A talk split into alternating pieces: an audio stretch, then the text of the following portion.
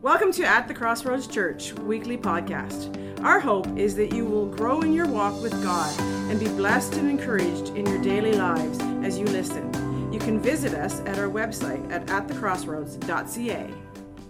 Father, we thank you today that your word is going to speak to our hearts and change our lives. We ask, Lord, that we would be uh, challenged and also affirmed in your love as we go through your scripture today. And all God's people said, Amen. Amen. So today I want to talk a little bit about the doctrine of baptisms, plural. Okay? Um, we're going to look at Hebrews chapter 6, verse 1 to 2 as our text. And uh, we're going to look at some foundational teaching here. How many know that sometimes um, well, in, in many cases, there's a biblical illiteracy in North America, and uh, many churches are uh, going on and teaching the word, but they're not teaching a lot of the foundational doctrines. And I think it's important as a church and as a people that we have the foundation in place. And so, Hebrews chapter 6, verse 1, uh, the writer of Hebrews is saying, Therefore, leaving the discussions of the elementary principles of Christ so, Paul, uh, Paul, I believe it was Paul, but the writer of Hebrews said that we have to leave the elementary uh, discussions. He wants us to mature. Um, that word elementary is the Greek word archaea, and the word archaea actually uh, means the beginning place or the ABCs of Christianity. So there's God wants us to move on from the beginning place from the foundation teaching of Christian teaching. He wants us to move on and to mature. The word perfection is uh, the Greek word teleotis. I'm probably saying it wrong, but it actually speaks of moral and spiritual perfection. So God wants us to leave the ABCs of doctrine and move into perfection or into maturity. And that's what God wants us to do. All right? A foundation is simply something that's laid down that is built upon. Jesus gives us a parable in Matthew chapter 7. He says, There's a foolish man and a wise man. And the wise man built his house upon the rock, and when the storms of life came, when the storms came, that house was able to stand on the solid rock. But there was a foolish man who built his house on the sand. When the storms came, his house could not stand because there was nothing solid. Foundation is so important. If we don't have good foundation, things end up very crooked. Wouldn't you agree? And so uh, we bought, my wife and I bought our first house. Um, as we bought our first house, we realized quickly afterwards that we didn't know what we were doing. Um, but we bought a house that had a, a, faulty foundation. When they had built the house 40 years ago, they uh, were building it in the winter. We found out later that the actual mortar that they were using between the cinder block foundation uh, had the wrong mixture. It didn't have a right hardener in it, or uh, it was frozen. I don't know. But what happened, we moved in and we realized that the mortar between the bricks actually turned into sand and you could just pull it away. So what that ha- what happened was the, the, the cinder blocks began to settle, they began to sit in different places, and the upper levels began to go crooked on us. And so you'd be walking down the hall and you'd be going up and then you'd be going down the hall, right? And it was all because the foundation wasn't properly built. How many know it's important that we have a good, solid foundation of faith. Because everything we build upon afterwards will, it will crumble, it will be crooked. We have to have solid foundation, so important. And so, our foundation today, what we're talking about, is this scripture. So, today I want to make sure that we have these six foundational blocks in place. And there are these are the foundational teaching. Number one is repentance from dead works. Can you say that? Repentance from dead works. The second one is faith towards God, doctrine of baptisms, laying on of hands, resurrection of the dead, and eternal judgment. So today I want to talk uh, the, the first three doctrines based on, on this. So, what is a dead work? Okay, so we're, we're to, to repent, which means to turn away from dead works. Uh, and, and notice that Scripture doesn't say repent from bad works, it says repent from dead works. And there's a difference, okay? There's nothing you can do to earn God's favor. There's nothing you can do to earn eternal life. So you can't pray enough. You can't do enough spiritual rituals. You can't. I mean, the only way we can come into salvation is through the finished work of the cross, right? So you can't work yourself into salvation, it's a free gift of God. In Ephesians chapter 2, verse 8 and 9, it says, For by grace you have been saved. Okay? Through faith. So there's a doorway called faith. We open that. We believe and trust in the grace of God to save us. Okay? Not of yourself. It's a gift of God, not of works, lest any man shall boast. We can't boast about our own salvation because it was accomplished through the cross of Calvary. Amen? There's nothing you can do. So anything you try to do, you know, uh, religiously, or you know, you can walk a thousand old ladies across the street, and that's a nice thing to do. But I'll tell you what, it's a dead work. Amen. Do you know what a dead work is? A dead work is like, I'll give you an example. Uh, if if I was to paint cars for living, and I see my friend has a rusty car that needs paint, I say, I'm going to do a favor. He's on vacation.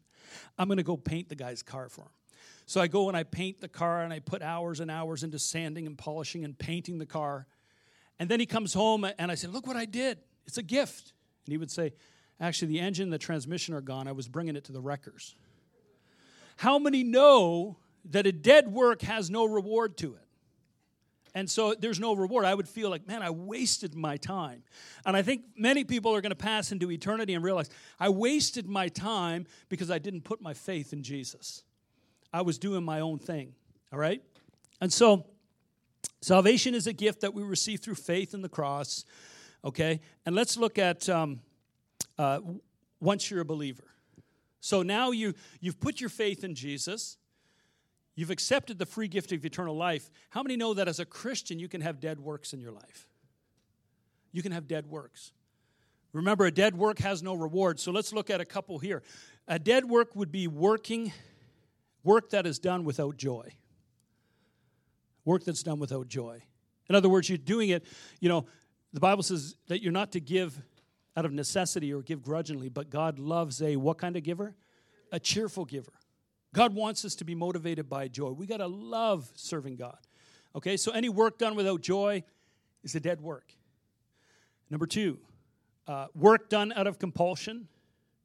I just have to do it. I just have to do it. If I don't do it, then you know nobody's going to do it. And and there's no heart connected to it. The third one is work done out of fear of judgment. There was a time in my life where I would go out and evangelize and share, you know, my faith with people, and everyone would say, Man, he loves God. He cares about people. No, I was afraid of judgment. I was afraid if I don't tell somebody that they, about Jesus, God's going to judge me. It can be the fear of, of, of people judging us.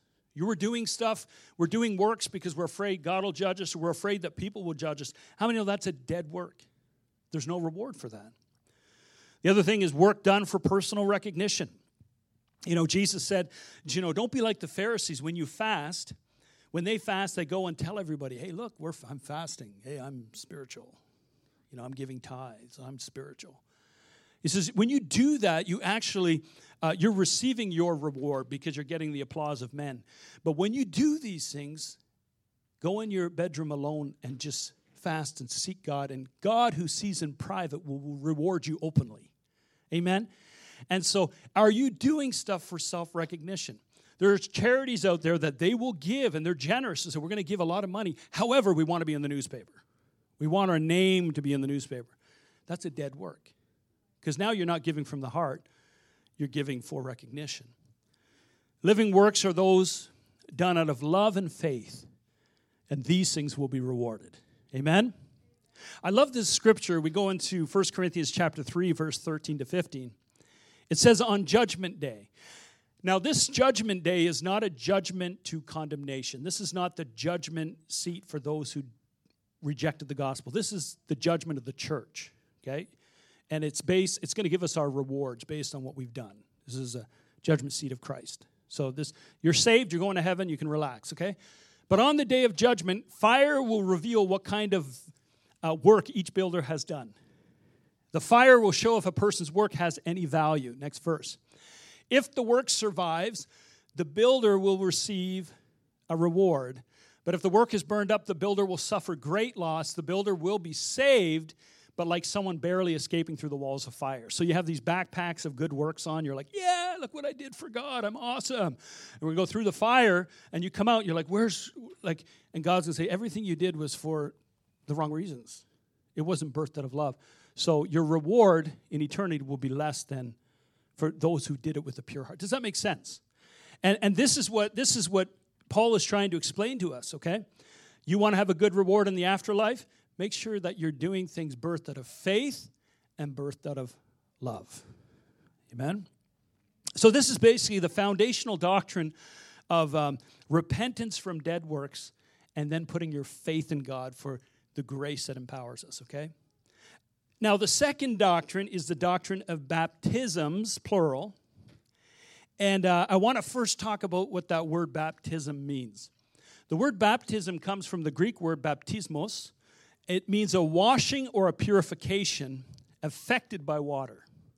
So there's a washing and a purification. That's what baptismos means. It comes, it stems from the word baptizo, which is another Greek word, which means to immerse or to submerge, to make fully wet. Okay, so that's what baptism means. And there's three things you need in order to be baptized. You need a baptizer, someone to do the work. There needs to be a medium in which you're baptized into. And number three, you need an individual who wants to be baptized, okay? And so, you know, baptismo is actually an interesting word. We went to the KOA campground and our kids two years in a row they have this event where you take a white t-shirt it's about seven to ten bucks you buy this t-shirt. It's white it's boring it's fruit of the loom okay? And you take it you wrap it up twist it put elastics on it. It's called tie-dye yeah? You got it. And so so so the counselors come out with these buckets of different colored dye and the kids come in and they baptizo they baptize the sheet in all the different colors. And then they dip it in water and they take the elastic out, and guess what? That shirt has been metamorphosized, it has been transformed by the ink. That's what it means to be baptized, to be immersed in something and come out changed. And we've been baptized into the blood of Jesus, and somehow we come up whiter than snow. I don't know how that works, but we've been baptized into Christ. Isn't that good news? We've been immersed into Christ, and when we come out, we're changed from the inside out. That's the beautiful thing about baptism. So there's three baptisms, they say three, according to the New Testament teaching. There's actually nine, but these are the three essential baptisms uh, when we get into the doctrine. Actually, I should say that again. One is essential for salvation, the other two are not essential. The first baptism is performed by the Holy Spirit without our involvement. And we can't see this happen with our eyes. It happens in the realm of the Spirit. It's mystical in a sense because we have we don't understand how it happens. But it says here in 1 Corinthians chapter 12 verse 13, for by one spirit. Who is the one spirit? The Holy Spirit. By one spirit we were all. If, if you're a Christian in this room, you all have been baptized into one body, the body of Jesus or the body of Christ, whether Jew or Greek, whether slave or free, whether a Caucasian, uh, German, you know, uh, w- Filipino, wherever you come, it doesn't matter who you are. If you've accepted Christ, you've been baptized into one body and have all been made to drink into one spirit. So if you're a Christian, the Holy Spirit takes you supernaturally and he immerses you into the body of Christ, into Jesus. It doesn't matter if you're Baptist, Catholic, Anglican, whatever denomination you come from. When you put your faith in Jesus, you're baptized into Christ. That's it. That's the first baptism. The proof that you have been baptized into Christ means you've put your faith in Jesus, you've called him Lord, the Holy Spirit has come. And this is what happens. This is the evidence that you've been baptized into Christ. He gives us new birth, there's regeneration. Just like that white t shirt went in, it comes out, it's different. When you have had faith in Christ, you come out different. I had a potty mouth. I used to swear I, I just swore a lot. The friends I hung out with, when I accepted Christ, I remember swearing and I was like, oh, where did that come from? I don't want to talk that way. I, I don't feel good about that anymore. I'm going to change. I'm going to turn. I'm going to repent. I'm going to turn away from that. How many can relate in some way where you tried to do something you used to do and you're like, this is dirty, man? Like, this is different. Why? Because Jesus has given you, the Holy Spirit has come and given you new birth. That's the first thing he does. Number two, he comes to live inside of us, and you become the motor home, and He starts traveling in you. And that's it. The Holy Spirit is with you. Number three, He places us into the body of Jesus as a member of Christ's body on the earth.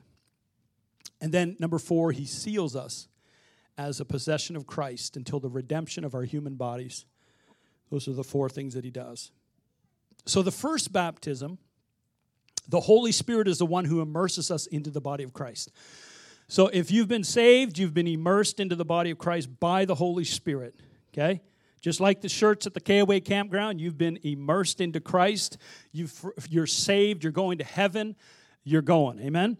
Galatians chapter 3, verse 27 says this For as many of you as were baptized into Christ have put on Jesus as Christ. Isn't that awesome? You've put on Jesus.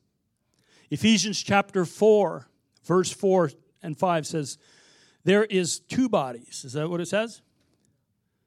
No, there is one body, there's one spirit, just as you were called in one hope of your calling. Next verse. One Lord, one faith, one baptism. And that's talking about one baptism into the one body. There's more baptisms, but that's the baptism into, remember, to be fully immersed into Christ. And that's what's happened.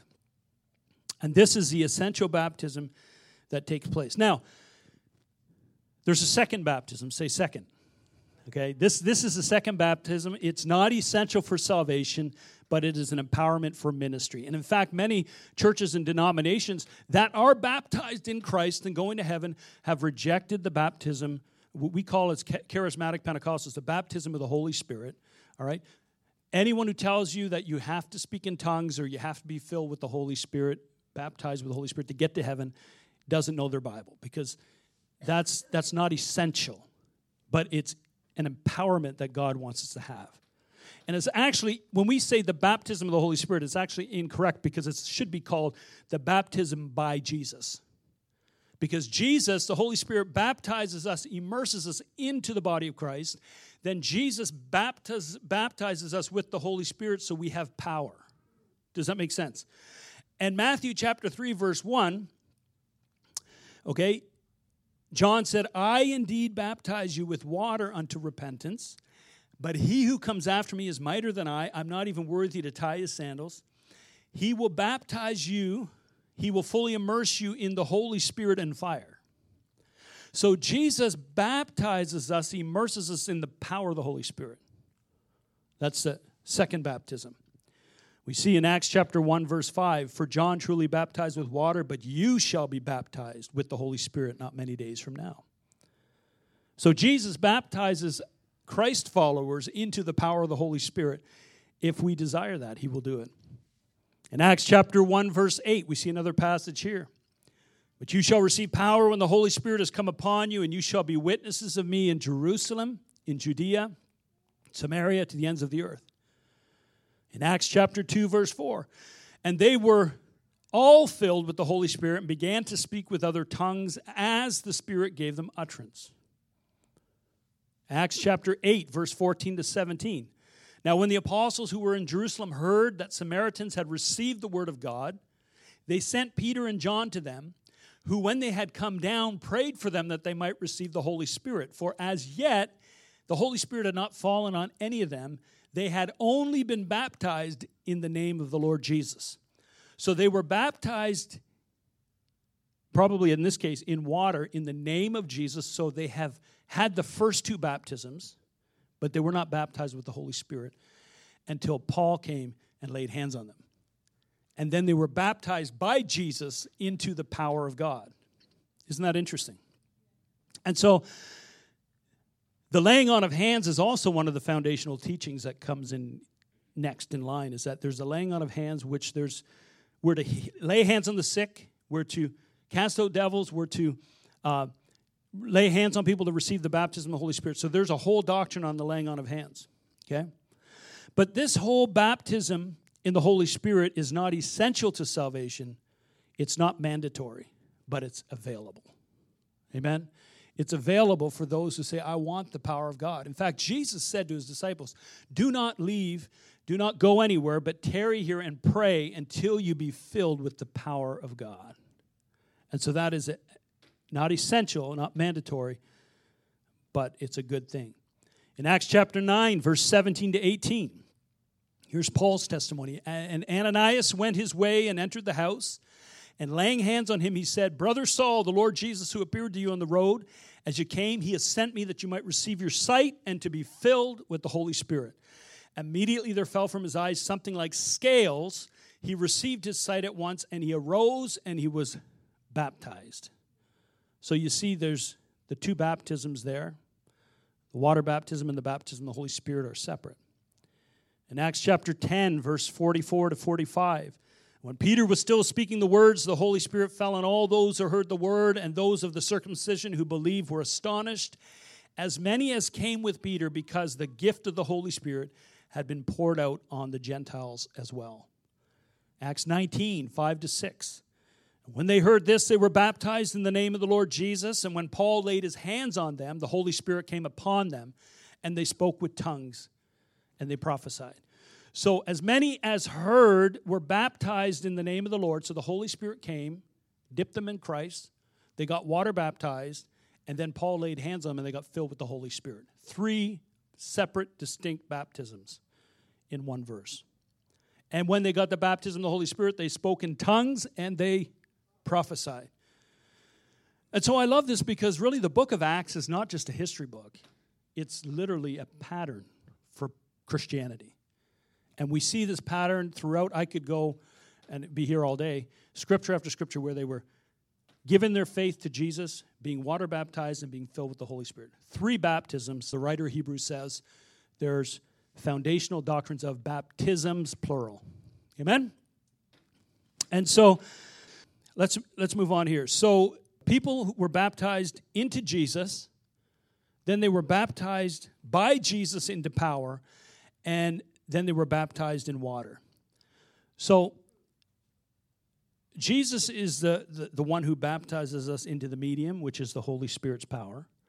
But water baptism, it's us believers that have to baptize others into water. And that's, we become the ones that baptize people. And you don't have to be a pastor. You can just, you can be a Christian. And if a friend of yours says, I believe in Jesus, and they say a prayer and say, Be the Lord of my life, you can say, Hey, there's a bathtub here. Let's baptize you. You can do it. Because as believers, we're to baptize those who come into the faith. Jesus says we're to go into all the world baptizing people in the name of the Father, Son, Holy Spirit, right? It's not essential for salvation, but it's essential for discipleship. It really is. And in fact, I like to say, I, it's hard to say it's not essential for salvation because it is and it isn't, right? Like if you, if you, the, the thief on the cross, right? He, he, he cried out to the Lord.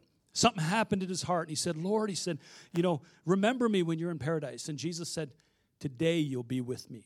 You've called me Lord. He's probably was repenting to Jesus on the cross. Scripture doesn't show us. But he accepted the Lord. And he said, Today you'll be with me in paradise. There was no way he was getting off the cross to get water baptized, right? I prayed for people in the hospital, and I know they got saved and they never had a chance to be water baptized. And I know, I feel, you know, they're with the Lord today. How many know you can go to a church that doesn't teach about the importance of water baptism and you're still going to heaven because you've called him Lord? He's your Savior. But why in the world, when you know the scripture clearly says, Jesus says you need to be baptized, why wouldn't you just do it in obedience to Christ? And I'm going to show you why water baptism is so important. In Matthew 16, verse 16, and I'm closing up shortly here. Anyone who believes and is baptized will be saved, but anyone who refuses to believe will be condemned. This is what Jesus was saying. Colossians chapter 2, verse 12 to 14.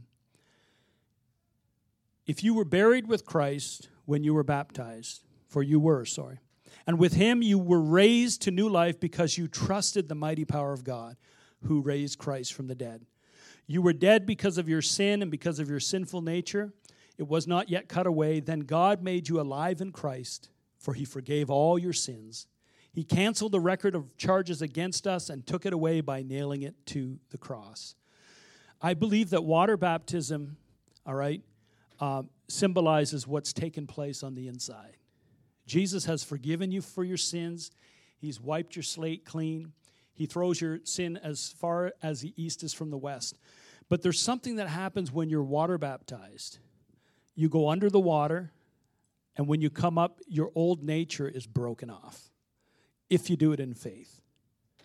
And I've seen this time and time again where people like maybe they're, they're saved, they've accepted Jesus, they're assured of their salvation, but they're struggling with pornography or they're struggling with an addiction or they're struggling with anger. And it's like, and I'd say, listen, when you go under those waters, it's a spiritual thing that happens. I want you to believe that when you come up, that dead man that holds on to you is going to be broken, and you're going to come up and you're going to be free. And you know how many people come up and they're like, I, I never smoked after that. I never struggled the way I used to struggle because it's powerful. It's not just a pretty thing that we do to show people, hey, look, I belong to Jesus. It's a spiritual exercise that breaks the enemy's power in our life.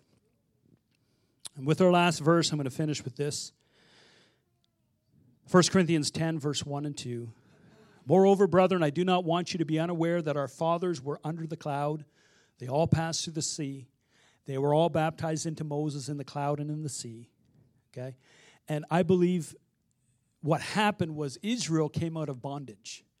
They were the Egypt was was was enslaving them and making them, you know, were drilling them down and making them work without food and just they, they were they were oppressing Israel. And wherever Israel was going, Egypt was going to follow. But what God did was he opened the sea and the Israelites went through the Red Sea.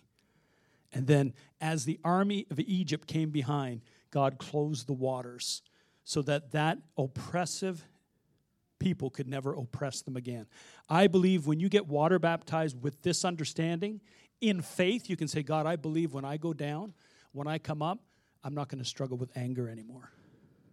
That that bitterness that lingers in my life is going to be broken. That addiction that I deal with, God, that you're going to break it off, and I'm going to come up in a newness of life. Remember, your sins are already forgiven. You already belong to Jesus. But the washing of baptism is powerful. Amen? And so, in closing, I want to say this. We're going to have Peter come up and do communion with us. But I want to say this in a couple weeks, on a Saturday, we're going up to Peter's going to be up at his cottage. Pastor Peter will be up at the cottage with his wife and kids. So we're going to just go up there. Uh, I think we've got seven people getting water baptized. We're going to have hot dogs, and we're going to water baptize.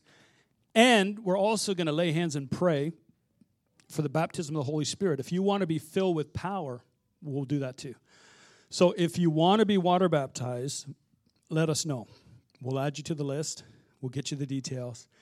And we're believing God is going to do a powerful thing. Amen. Why don't we stand?